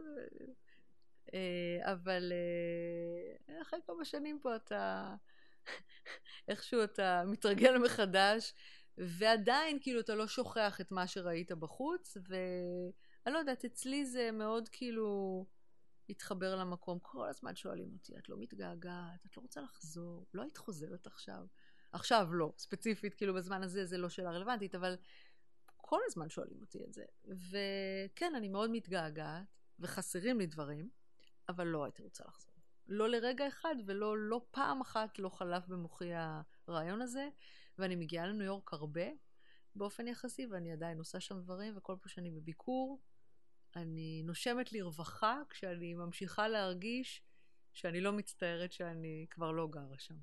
כן. אז uh, במובן הזה זה כן, התחבר כאילו למקום שלו בחזרה מחדש. חשוב להיות בניו יורק? אם אתה... שאלה טריקית. כן, אם אתה רוצה לעסוק ב... במוזיקה הזאת, מה זה המוזיקה הזאת? God, go figure, אבל uh, נגיד מוזיקה שואבת הרבה מהאלתור כן. וממסורת uh, שחורה כזאת או אחרת, כן. אוריינטציה ג'אז. אתה פוליטיקלי לא, קורקט שאין כאלה דברים. לא, אני מנסה כאילו... בסדר, נראה לי שהקהל שלנו כן. uh, מבין... Uh... לא, כי, כי זה לא ש... זאת אומרת, uh, זה לא שבאלבומים שלך יש מלא סטנדרטים, כן? וזה לא שהם רגעים נטולי... Uh, אולי שהטיים הוא פלואיד והפורם הוא פלואיד, אבל uh, כאילו אני אומר, זה חשוב. אה, יכולת ללכת גם לגור בגרמניה ונגן... כאילו, לא. לגן... לא. אני באמת שואלת שאלה. לא, כאילו, אני לא יכולתי. אז קודם כל אני צוחקת, למה? כי אה, אתה לא יודע מה הפרויקט הבא שלי, וזה אלבום סולו של סטנדרטים. אז זה כבר גם הולך לשם. אה, ו... אוקיי, זה אולי בהזדמנות אחרת, אבל אה, אני לא יודעת להגיד. כאילו, אני חושבת שאחד הדברים הכי מסוכנים זה להנהל על איזה מתווה, כמו שדיברנו בתחילת השיחה, ולהגיד אוקיי זה המסלול וככה זה צריך לקרות ו- וכל דרך אחרת היא לא, היא לא מתאימה לצורך העניין ולא תעבוד. Uh, אני נסעתי לניו יורק כי אני עוד לפני שנסעתי אני הבנתי שאני בראש שמאוד מחובר למוזיקה אירופאית זה נכון וגם למוזיקה לצורך העניין ברזילאית וכל אה, מיני דברים ושיש לי בוא נגיד נקרא לזה פרפרים בראש המוזיקלי שלי, ולכן נסעתי לוויליאם פטרסון בין השאר, כי זה היה הבית ספר פחות או יותר הכי מסורתי שיכולתי למצוא. כי הבנתי שאני רוצה כן לתפוס את השורשים האלה עמוק, אה, ושכל מה שיקרה לי אחר כך יוכל לצמוח משם, אבל הוא לא יהיה מנותק מהמסורת הזאת, שהיא כן בדיוק המסורת השחורה והאמריקאית, כאילו איזה ארט פורם אמריקאי, אין מה לעשות. אז, אמ, אז לי זה היה מאוד מאוד חשוב, אני יכולה להגיד את זה, כן? אמ, ואני חושבת שבאופן עקרוני זה, אם לנסוע, אמ, לרוב האנשים הייתי ממליצה לנסוע לשם. אבל שוב, זה לא, אי אפשר להגיד שום דבר כזה בצורה גורפת. זאת אומרת, אם מקשיב לי עכשיו איזה תלמיד שלי ויש לו הזדמנות לנסוע לאמסטרדם, או יש לו הזדמנות ללכת לאקדמיה בירושלים, או יש לו חלום בכלל, אה, לא יודעת מה לעשות, אה, אה, שהוא אחר, והוא לאו דווקא ללמוד מוזיקה בצורה מסודרת, אלא לא יודעת מה, לנסוע ו... אתה יודע, לשאוב משבטים באפריקה ו... ו... או בדרום אמריקה, או אנה ערף, יש אלף, או, או, או כאן גם, כאילו, יש פה הרבה מה ללמוד, כאילו, גם ב... בצורה הזאת, שהיא הרבה יותר מסורתית. למה לא? כאילו, אני לא יודעת להגיד, אני לא יכולה לראות את החיים שלי בלי ניו יורק. זה לא, כמו שאמרתי, אני מחוברת לזה ברמות שהן גדולות ממני, כאילו. אבל אני לא יכולה להגיד שזה נכון לכל אחד. אני חושבת שלרוב האנשים שרוצים באמת להעמיק בתוך העשייה הזאת, זה כן חשוב לעבור את זה לפחות לאיזושהי תקופה, אבל אני מכירה מוזיקאים מופלאים ש, ש, שלא נסעו לחו"ל אף פעם. כן. כאילו, אז מה? זה, זה יכול לקרות, זה קורה, הנה, אני מנגנת עם אנשים כאלה, כאילו, זה לא, זה לא מופרך. אז אני חושבת שצריך להיזהר מה... חייבים לנסוע לניו יורק, חייבים לנסוע לחו"ל. כן, זו חו... חוויה מאוד מעשירה ו... וחשובה, אבל uh, אין דרך אחת לעשות את הדברים, אף פעם. אני ממש מסכים, ממש ממש מסכים. כן. ו... טוב, חיכיתי, אבל זה תפוח אדמה לוהט. אני חייב, לא, אני חייב, אה, אנחנו חייבים לגעת בזה מתישהו, כי... אה, אוקיי. כן, ניסה לא, לחשוב אנחנו- מה. לא, אנחנו חייבים לגעת... נו, אה, יאללה, כן. חייבים לגעת בנו- בנושא של איך זה להיות אה, אישה מוזיקאית, אינסטרומנטליסטית, מכל העולמות שאני יכול לחשוב עליהם. זאת אומרת, מ- סתם, אני מסתכל על... נראה לי, you name it, כאילו, נראה לי שספציפית בתחום של ביצוע ג'אז לא יכול להיות תחום שהוא יותר כאילו דומיננטי אה, ב- ב- בגברים כן, בעצם. כן. זאת אומרת, אני, כשאתה נכון. סוף, חושב על נשים, אתה בדרך כלל חושב על זמרות בג'אז. ואפילו היום ב-2020, את יודעת, אפילו בדרך לשיחה אמרתי, וואלה, בוא נריץ כמה שמות. עוד פעם נתקעתי כאילו עם אותם שמות ובאותו לופ. כמובן שאני לא, אינפ, לא אינפורמד על הכל, אבל אני, אני פשוט uh, מרגיש כאילו יה- אנחנו נמצאים באיזה מין, כאילו מעגל כזה שתמיד לופ. חורק, תמיד, משהו לא נפרץ. כן, אה, אולי הוא מתחיל להיפתח, אבל זה לא איזה שצף עכשיו. נגיד, אני חושב על, שוב, יכול להיות שזה מבורות כי אני לא מכיר את ה inside, אבל אני חושב על עולם המטבח אפילו. אה, אתה יודע, שפים, אה, קונדיטורים, אני מכיר את זה מאחי. כן. אה, זה, זה עד- עדיין יש שם דומיננטיות גבר- גברית, אבל יש המון המון נשים במשחק. כן, אני חושב על, כן. חושב על כל תחומי האקדמיה, כן. אם זה משפטים, אם זה רפואה, אין מה לדבר. אשתי מוזיקאית קלאסית, המוזיקה, המבצעים זה חצי חצי. כן. זאת אומרת, כן, מוזיקה קלאסית זה משהו אחר. 50-50 כן. מובהק. ווואלה, ביצוע ג'אז, ובכלל ביצוע, אבל בואו נהיה ספציפיים מהעולם שלנו. אה, דליל, דליל עד להחריד. אה, מה, מה, איך זה, קודם כל איך זה מרגיש, אה, איך זה מרגיש שם? כאילו כמה זה, כמה זה, כמה זה קשה, כמה זה קשוח, כמה זה, כאילו, מה- בוא נתחיל בזה. אתה יודע, אני מסתכלת על השפת גוף שלך מאז שהעלית את הנושא הזה, וזה נראה לי שנורא לא נוח לך. לדבר על זה. וזה מעניין, כי זה, זה באיזשהו מקום כאילו איזה מין אינדיקציה כזאת ל... אה, אולי גם לאיך גברים חשים כשמגיעה אישה לתוך התחום הזה. אה, תראה, אני לא, אה, שוב, כאילו, לא יכולה להגיד שום דבר גורף. אני יכולה לספר על עצמי. אה, והמסלול שלי היה די לרצות משהו ולא לראות בעיניים, כאילו, מעבר לזה. אני נדלקתי על ג'אז. אני שמעתי את קולטריין מנגן You Don't Know What Love Is בתוכנית של דני קרפל שהייתי חיילת בצבא, וחיי השתנו יום אחרי זה, כאילו, והבנתי שכאילו... אני רוצה גם, מי, לא יודעת מי זה ג'ון קולטריין, אני יודעת שאני רוצה גם לעשות דברים כאלה עם עצמי ו- ולדבר ככה עם אנשים. ולא, לא כאילו אישה, לא אישה ישראלית בחו"ל וזה, אתה יכול להגיד גם, כאילו, אני גם, אם אתה רוצה לקחת את זה עוד יותר לאקסטרים, אני גם את רוב אמ, העשייה שלי והשלבים שעברתי וכל המקומות שהייתי בהם, אני עשיתי לבד.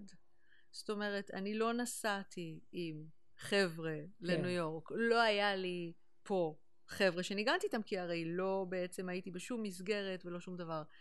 אמרתי לך שהייתי הישראלית היחידה שהייתה בוויליאם פטרסון. אחר כך עברתי לניו יורק, וגם זה לא היה איזשהו משהו, אני, אני חצבתי לעצמי את הדרך שלי כאילו, אה, באיזו צורה מאוד אה, אה, אישית, אני חושבת, שאני מסתכלת על זה היום, כן? זאת אומרת, זה לא היה אז משהו ש... אמרתי, אוקיי, זה מה שאני אעשה. כן, אבל אי אפשר להתעלם מימינך ומשמאלך, גברים. לא בסדר, אני, שנה אני ראשונה, אומרת... שנה שנייה, שנה שלישית. נכון, אבל, אבל זה לא, זה כאילו, כשנסעתי, אז לא חשבתי על זה לרגע, ואז הגעתי לבית ספר, וראיתי, וואלה, אה, לא יודעת מה, 55 גברים, חמש נשים, מתוכם שלוש זמרות. כאילו, מה, מה העניינים? עכשיו, אה, עדיין זה לא במיוחד עניין אותי, כי, אתה יודע, עניין אותי לנגן, ו... ו... כאילו מצאתי את החברים שלי, רובם היו הגברים, והנשים היו אה, תמיד מתקבצות ביחד, וזה נורא מצחיק, כי יש לי חברה מהתקופה הזאת שלמדה איתי בבית ספר, אמנדה מונקו, שהיא גיטריסטית, ולפני איזה שנה-שנתיים ישבנו לבירה בברוקלין, והיא, והיא מלמדת היום בברקלי, והיא אמרה ש... היא עד היום מספרת לסטודנטים שלה בברקלי, שכשהיא הייתה בוויליאם פטרסון, אז כל הבנות בתוכנית היו מקובצות באיזה הנג כזה, ותמיד היו כזה ביחד, וכל פעם שהן היו מזמינות אותי לבוא איתם, הייתה לי תשובה אחת, I need to practice. עכשיו, זה היה באמת ככה. כאילו, זה לא עניין אותי, לא ראיתי בשום אה, אה, התקבצות של בנות בגלל שהן בנות, משהו שיכול לעניין אותי יותר ממה שעניין אותי, ושזה היה לעשות מוזיקה. אז זה לא, היה עם מי שזה היה, כן? זה היו גם נשים וגם גברים, בעיקר גברים כמובן, מכורח הדברים. אה, אבל אז התחלתי להבין שיש פה איזה עניין. ו obviously, גם חוויתי את זה בשטח. זאת אומרת, חוויתי, ותשמע, לפעמים עד היום אני חווה את זה ש... אה, את זמרת? זאת אומרת, זה, זה, אין מה לעשות. זו הטראומה הכי גדולה שלי. כשאני פוגש זה, אתה יודע. מישהי שהיא מוזיקאית, השאלה האחרונה שאני אשאל אותה זה אם היא זמרת. אני אחזור על מה שאמרתי, העניין של השפת גוף שדיברת עליה מקודם, זה פשוט בגלל שהנושא הזה הוא, הוא אני אפילו אחדד את מה שאמרתי, הוא... יש איזו אווירה כזה של לתקוף, כאילו יש מישהו שאשם בזה, יש מישהו שמח... איזה יד מכוונת, ואני לא רואה את זה ככה, ואני כן. גם, אבל זה פשוט, אה, זה, זה מטריד אותי מאוד, גם בתור איש חינוך וגם בתור מישהו שקצת מאחורי ההגאים, כן. שרוצה שיהיו יותר אה, נשים, ו... אני זוכר שאחד הדברים הכי חזקים שקראתי על זה היה שהייתה לי תקשורת ארוכה על זה עם אביה קופלמן שאני מאוד מאוד אוהב אותה והיא פשוט אמרה אם אין רול מודל אז, אז זה לא ישנה זה לא כן. זאת אומרת you can only go so far mm-hmm. אבל בסופו של דבר אם אין ל... אם אין לילדה את הכאילו מוזיקאית שהיא רוצה to look up for, כן. אז, אז זה לא יהיה. עכשיו, כאילו איכשהו יוצא שבז'אנר הזה אז אוקיי אתה, אתה גדל על מוזיקאי אז כל השנים אתה גדל זה הרול מודל שלך אני זוכר הרול מודל היחיד שהיה לי שהייתה בעצם אישה נגנית זה היה אה, אליין אל, אליאס אני לא יודע איך אומרים את השם אליאני אלייס כן הפסנתרנית כן. הפנטסטית. אה, מ, האמת שהיה איזה אלבום שהיא נגנה עם הרכב בשם סטפס mm-hmm. אה, עם מייקל ברקר, ו... mm-hmm. ואז הכרתי אותה דרך רנדי ברקר, שהם גם היו זוג נראה לי. Mm-hmm. היום עם אה, מרק. כן, זה כן. היה מבחינתי וואו. כן. ו... I don't know what can be done. כאילו, את אומרת, סבבה, אני הייתי זאת שיושבת להתאמן וזה לא עניין אותי, אבל עוברת שנה, עובר, עוברות שנתיים, חמש, עשר, כן. ואת קולטת ש... כן. it's only me, כאילו. אה, כן, תראה, קודם כל אני, אני שנייה רוצה לחזור לעניין שפת הגוף שלך ולהגיד כמה שאני מעריכה את זה שלא נוח לך עם זה, בגלל זה אני אומרת את זה. לא, כי... כן, כן, זה בחור. זה, זה, ואני מעריכה את זה שאתה מעלה את זה בצורה הזאת, ואולי לא בצורה שהיא בנאלית ושאין אה, מה להגיד בה, כי פה אתה פותח איזה דיון באמת אה, אה, מעניין בנושא. אה, אז, אז אולי אני לא התנהגתי כמו אישה אופיינית, או כמו אני לא יודעת מה אופייני, כי באמת הדבר הזה לא הפריע לי אף פעם. זאת אומרת, לא, לא, גם כשהוא, אה, אה, ראיתי שהוא אישיו, זאת אומרת שראיתי שמסביבי אין הרבה נשים, ויש כאלה שמתקוממות נגד זה, וכאילו יוצאות נגד הדבר הזה, ו... ו או sticking together וכאילו נותנות איזה חזית, או אה, מנסות להילחם בזה בכל מיני דרכים. נורא לא התחברתי לדבר הזה. לא התחברתי לתנועה הזאת, לא... כאילו, רציתי לנגן עם מי שרציתי לנגן, רציתי אה, לעשות את מה שאני עושה, ולא רציתי שזה יעניין אף אחד, כמו שזה אותי לא עניין, מה המין של הבן אדם שאני עושה את זה איתו. אז כאילו, אני חושבת שנחסך ממני אה, הרבה מה, מהשיט ש, שאפשר לחוות אחרת. עכשיו, ברור שכן, לאורך השנים זה חלחל בכל מיני צורות, ושוב, אם כמו שאני מספרת לך, אה, היו הערות כאלה ואחרות, או שאתה יודע, אה, יש מיליון סיפורים, כן? אני לא, לא צריכה להתחיל להיכנס אליהם. אה, אבל תמיד, פחות או יותר, בחרתי פשוט uh, to let it go, ולא להתעכב על זה, כי זה באמת לא משהו שקיים בי, ואני לא, לא הייתי רוצה לטפח אותו, אלא דווקא באמת יותר להביא את המקום הזה שאני באה ממנו, שזה פשוט לא משנה בו uh, מה המין של הבן אדם. אז uh, אני חושבת שבזה שאני נוקטת בגישה הזאת כל הזמן, אז אני uh, יוצרת את ה... Uh, uh, זאת אומרת, אני, אני כאילו אה, מעודדת את ההתייחסות הזאת לנושא, בצורה שאני יכולה. אמ, מבחינת role models וכ, ו, וכן הלאה, אמ, שוב, נכון שאני אה, חושבת שלרוב הנשים והאנשים זה, זה רלוונטי, כאילו שכדאי מאוד שיראו אישה, לפחות אחת או שתיים או שלוש, בתוך מערכות עצומות שהן רק גברים. אמ, ואני לא יודעת, כי, זאת אומרת, אתה צריך, תמיד אני אומרת, גם להיות הבן אדם הכי רגיש בעולם וגם שיהיה לך אור של פיל כדי להיות מוזיקאי. ובאיזשהו מקום אני חשה שאם אה, מישהי שרוצה להיות מוזיקאית, אה, כל העניין הזה של זה שהיא אישה והקושי בזה, אה, הוא מפריע לה כבר על ההתחלה במקום הזה שבו אה, mm. אה, אתה יודע, היא עוד לא בעצם עשתה שום צעד בעולם האמיתי, אבל זה כבר הופך להיות אישו. אני לא יודעת אם זה רעיון כזה טוב להתחיל אה, להתעסק בנושא הזה. אה, ו... והנה עוד אישה, עוד נקבה שיש לה מה להגיד. אה, אני לא יודעת אם זה, זה מה שצריך פה, כי זה בעצם כאילו, אתה יודע, קצת אני מרגישה אולי כמו איזה סוג של שריפת חזיות, כאילו, אני הרבה פעמים מרגישה שזה עושה את ההפך. אז, אה, אז זו מאז ומתמיד הייתה הגישה שלי. עכשיו, אני מרגישה נוח ו- וכבר רגילה להיות בעולם הזה של גברים, זאת אומרת, זה לא איזה משהו ש... obviously אה, אני מרגישה בו לא נוח, אחרת מזמן כבר לא הייתי בזה. אה, וכן, אה, עדיין לפעמים אני, אה, כשיש לי כן שיתוף פעולה עם אישה, אני נורא נורא שמחה, כמו מה שהיה לי בדיוק לפני שנכנסת לפה וסיפרתי לך שאיילת רוז גוטליב ואני, שאנחנו שנים עובדות ביחד, משחררות אלבום דואו שהוא באמת רק שתינו ביחד, וזה כבר עשייה כאילו באמת מסוג אחר שנותנת לשתינו איזשהו מרחב שנורא מאזן כאילו גם דברים אחרים. אבל אני באמת יכולה להגיד שכאילו בחיים שלי זה, זה כאילו אפילו לא חסר, כי, כן. כי יש לי הרבה נשים בחיים ו, והמוזיקה היא, לא שלא הייתי רוצה שזה ישתנה, אבל זה מבחינתי העולם הזה ונכנסתי אליו ככה ומבחינתי... אני לא יודע עכשיו אם אני נכנס פה לשדה, לשדה מוקשים, לא שדה קוצים, אבל אז לדעתך נגיד מקום של העדפה מתקנת להכניס עוד נשים, לס... עוד, עוד נגניות לסיטואציות ש... זאת אומרת שוב, השאל...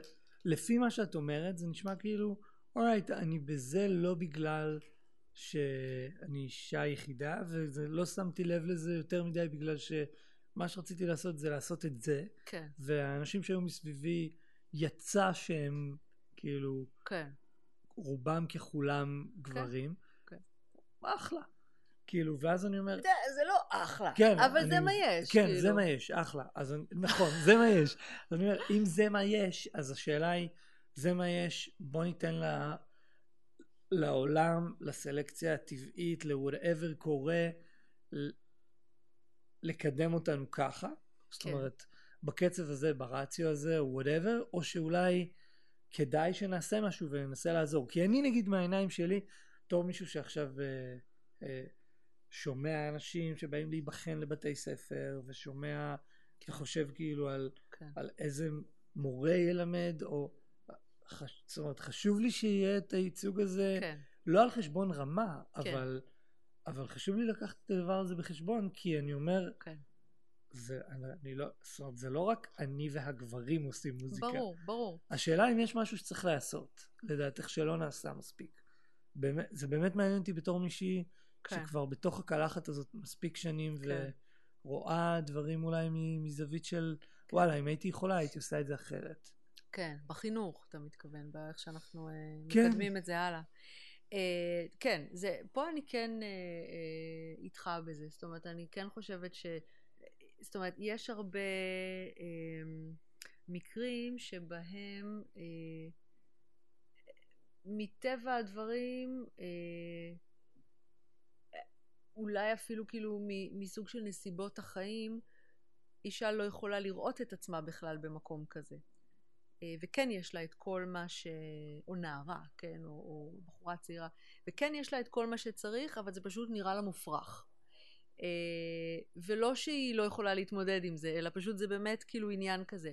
וכאן אה, אני חושבת שאם כן תהיה לה דמות נשית חזקה בחיים שלה, זה כן יכול לעשות שינוי. אז באיזשהו מקום העדפה מתקנת זה תמיד דבר בעייתי. וראיתי כבר כל מיני מצבים שבהם זה לפעמים עושה טוב ולפעמים פחות. אבל כן, אני עדיין חושבת שזה משהו שצריך אה, אה, לנסות לטפח. כי זה ברור מאוד שאין, זה לא שגברים מוכשרים יותר מנשים, או יכולים לנגן ג'אז יותר טוב מנשים, ספציפית לענייננו. זה לא נכון. כן? כן? אנחנו יודעים את זה. אה, אבל זה תחום שבגלל כל מיני דברים שחלקם היסטוריים, חלקם אה, אה, פיזיולוגיים, אה, פסיכולוגיים, הוא תחום מאוד מאוד גברי.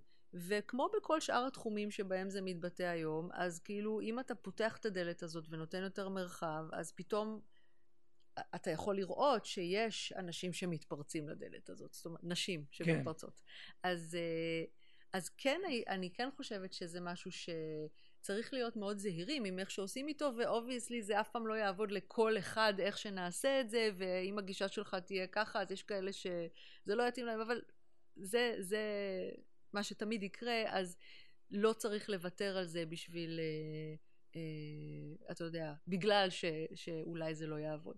אז כן, אני חושבת שזה בהחלט משהו ששווה לקדם ולטפח. כי שוב, זה, זה לא תחום גברי, זה, זה תחום גברי מהנסיב, מכורח הנסיבות. אז אין שום סיבה שהוא יישאר כזה, למעשה. כן. באופן גורף. אז מה את רוצה להגיד ל... זו שני... שאלה של שני חלקים, שהיא בעצם תביא אותנו לאיזה סיום. החלק הראשון הוא מה את רוצה להגיד ל... לנערה בת ה-15 ש... שהיא לא זמרת, עם כל הכבוד לזמרות, ויש הרבה, שהיא פשוט, היא רוצה לנגן, היא רוצה לנגן מוזיקה יצירתית, היא רוצה לאלתר, היא רוצה לכתוב, היא רוצה להפיק, לא יודע, היא רוצה לעשות דברים, והיא מסתכלת והמגרש פשוט, פשוט אולי היא לא שמה לב, אולי זה לא מפריע לה, אבל היא רוצה לעשות את זה ואין לה מושג כן. למה היא נכנסת. כן. לך יש הרבה יותר מושג ממני, כי אני נכנסתי לסיטואציה שבה, אוקיי, כמו שאומרים, כולם משתינים בעמידה. ו... וכאילו אני אומר, אוקיי, אז כן. מה את, מה את יכולה להגיד לה עכשיו? היא רוצה להיכנס למסע הזה, ו... זאת אומרת, ואיך זה שונה ממה שהיית אומרת, נגיד, מה שהיית אומרת לכולם? מין עצות כזה למישהו שרוצה לקחת על עצמו את החיים האלה של מוזיקה. אמ, אז אפשר אולי להתחיל בכללי לכולם, ואז את ה... אוקיי. אה, אני חושבת, ו- וזה בעצם מתקשר למוטיב שלנו שמההתחלה גילינו אותו בשיחה הזאת, שהכל זה בעצם עניין של חיבור. אז אנחנו דיברנו על חיבור לבני אדם, כן? למישהו אחר, לעשות, לעשייה משותפת, ליצירה משותפת, ל- לחלוק ביחד מרחב משותף, אם זה בנגינה או לא.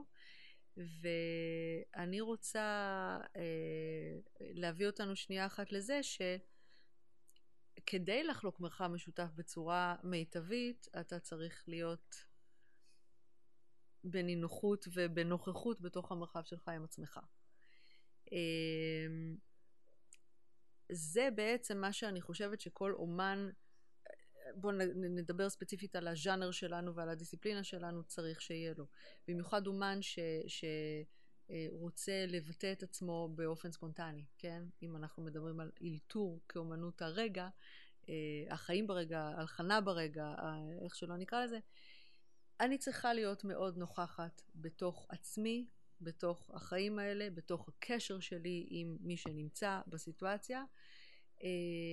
ו, ואני חושבת, אני לא מתפשרת בדבר הזה בכלל. אני יכולה להתפשר על הרבה דברים במוזיקה, אני יכולה להתפשר על ידע, אני יכולה להתפשר על טכניקה, אני יכולה להתפשר על אה, אה, אלף ואחד דברים טכניים ש, שפחות חשובים לי, מהנוכחות של הבן אדם שבתוך אה, החוויה, ש... כי אני חושבת שזה קודם כל נותן לו עצמו דבר שלא יסולא בפאז, ואיבנטואלי גם למי שיהיה הפרטנרים שלו והקהל שלו. אה, זאת לא עבודה קלה, זאת עבודה שצריך להשקיע כדי אה, אה, שהיא אה, אה, תקרום עור וגידים, כדי שהיא תשקע, כדי שהיא תופנם. והעבודה הזאת היא, היא אתגר לכל אחד, ועל אחת כמה וכמה היא אתגר בשביל אישה. כי לא שאישה יכולה לעשות את זה פחות טוב מגבר. אה, הרבה פעמים היא יכולה לעשות את זה אפילו יותר טוב מגבר. אבל היא תקבל הרבה יותר שיט בחיים, בצורה מודעת או לא, מכיוונים כאלה ואחרים, של אנשים ששמים לזה לב או לא, מגבר. ולכן העבודה שלה על מי שהיא, עם עצמה, על הנינוחות שלה בתוך האישיות שלה, המוזיקלית ולא המוזיקלית בלבד, צריכה להיות משהו שהוא אה, אה, כל כך אה, מצד אחד חזק ומצד שני רך וגמיש, ש, שלא יזעזע אותה שום דבר. גם לא איזה אידיוט שמחמיא לה על השמלה שלה במקום לעשות שהיא נגנה עכשיו. Mm. וזה מה שהייתי אולי אומרת לאישה ש... אה, וזה מה שאני אומרת לתלמידות שלי, אני יותר, תמיד יותר קשוחה עם התלמידות שלי מאשר אני עם התלמידים. Hmm. כי להם יהיה הרבה יותר קשה. ואם אני לא אכין אותם עכשיו לקושי הזה, הם ילכו ויקבלו את זה אחר כך, אחרי שהייתי עליהם רכה ונעימה כמו שאני יכולה להיות, אז מה עשיתי בזה בעצם? איך עזרתי להם?